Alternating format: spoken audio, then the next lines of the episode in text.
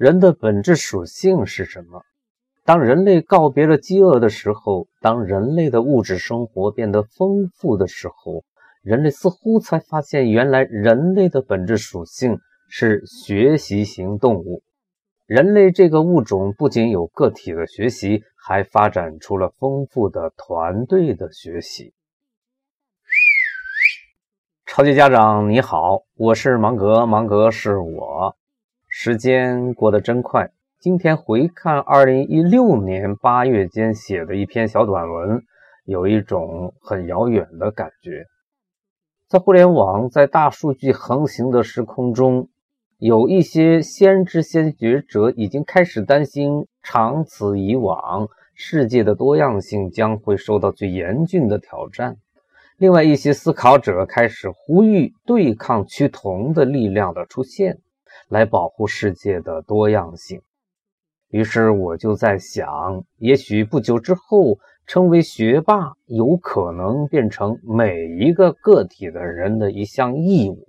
正如同今天的义务制教育的意义一样。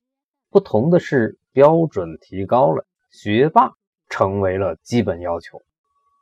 当生产线上的人越来越少的时候，人应该去干什么呢？恐怕得开始另一种创造。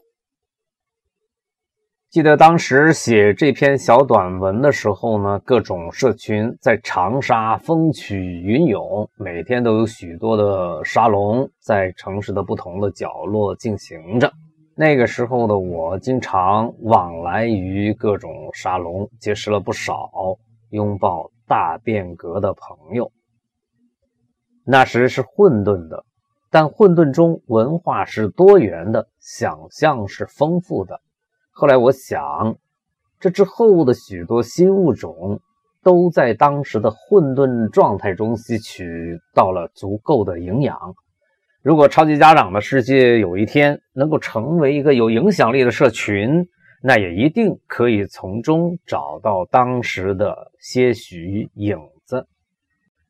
呃，这是一幅多么有意思的奇观！今天我选择来重读一下这篇文章，还是有一个小九九的，那就是我想对年轻的家长说，芒格老师是一位年轻态的六零后。接下来我想请你跟我一起来重读一下这篇打着时代的烙印的小短文，听，这是时代的脚步声。部落星球基于人性与科技井喷所形成的冲突的思考。自由了，这样一场被硅谷创业之父保罗·格雷厄姆称之为书呆子的复仇的计算机革命，以前所未有的推动力与速度在改变着人类的生存状态，使得个体的人结束了工业革命以来被生产线、被大工业绑架的历史。这是一条沿着物质与信息分离进化的历史，我们发现信息的膨胀速度远远高于物质的发展速度。我们也发现，在人们新增的消费量当中，非物质的消费量增长的速度远远高于物质消费的增长。从这个现象当中，我们隐约感觉到了人类自由度的大飞跃源于非物质的高速发展。人类自由了，失重了，成游离态了，终于像一粒宇宙中的尘埃那般自由。但是当这一天终于来到的时候，人性好像并不太领情。人性追求的可能不是自由本身，而是自由选择与谁在一起。在非常非常遥远的二零五零年，站在从宇宙大爆炸以来就表现出来的非物质呈加速度递增的大趋势的轨道上边，我们不知道今天的手机人到了二零五零年会与机器组合进化成为怎样的一种人，怎么生活，怎么工作，婚姻还如今天这般模样吗？存量的基因又能干什么？应该干什么？这一连串的问题都不是我们今天能够回答的。在非常非常清近的二零五零年，回望宇宙大爆炸那会儿，一开始也是整个宇宙布满微粒，然后一个聚合的过程就从来没有停止，这是宇宙的主旋律。由散而聚，宇宙尘埃一粒一粒的汇聚到星球之核，一万粒万万粒数不清的尘埃，反正他们最后在一起宣布一个星球的诞生。从这个角度，我们可以想见，游离态并不是人类的归宿。人性喜欢聚集，人性喜欢意义，孤独漂浮虽然自由，但生不出任何人类认可的意义。与昨天相比，区别只不过是在人类过去的分布状态中，人类自由选择的空间非常非常的小，而这一次自由选择的空间非常非常的大。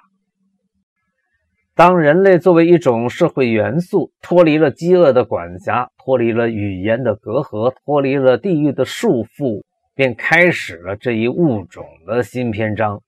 从这个意义上来讲，在这个点的昨天，人类受到种种约束的管制，聚集的形态是杂合。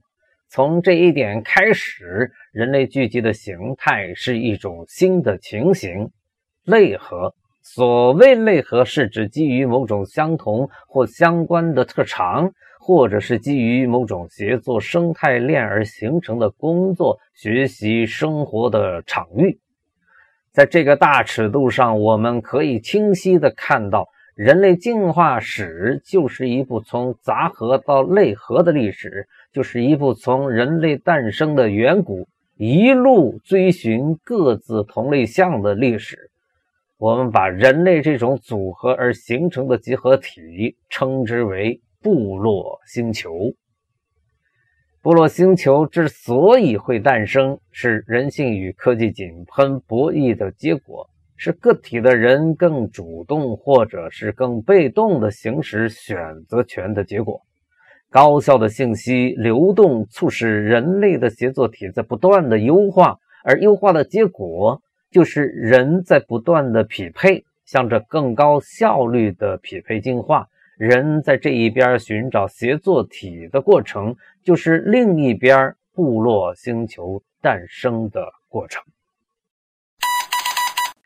以类合的名义，一个一个功能各异的部落星球如雨后春笋般的诞生，成长壮大，个性鲜明，主张各异，还有更多的部落星球在孕育，行进在诞生的路上。有的星球擅长生产电影，有的星球擅长生产各种智能设备，有的星球是一帮手工艺人的天堂，有的星球生活节奏非常快，有的星球生活节奏非常慢。在这个星球上，快是一种美德，可能到了另外一个星球上，快又变成了一种不友好的行为。每一个星球都有各自的进化轨道，但又不是完全独立的，还取决于星球与星球之间的相互关系。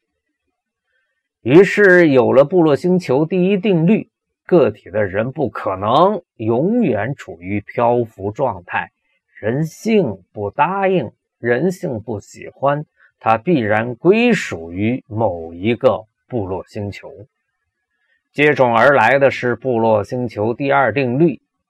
部落星球的发展将超越国界，脱离神权、皇权、王权、政权的束缚，而形成它自己的规则体系，并在此基础上发展出星际之间的政治关系与格局。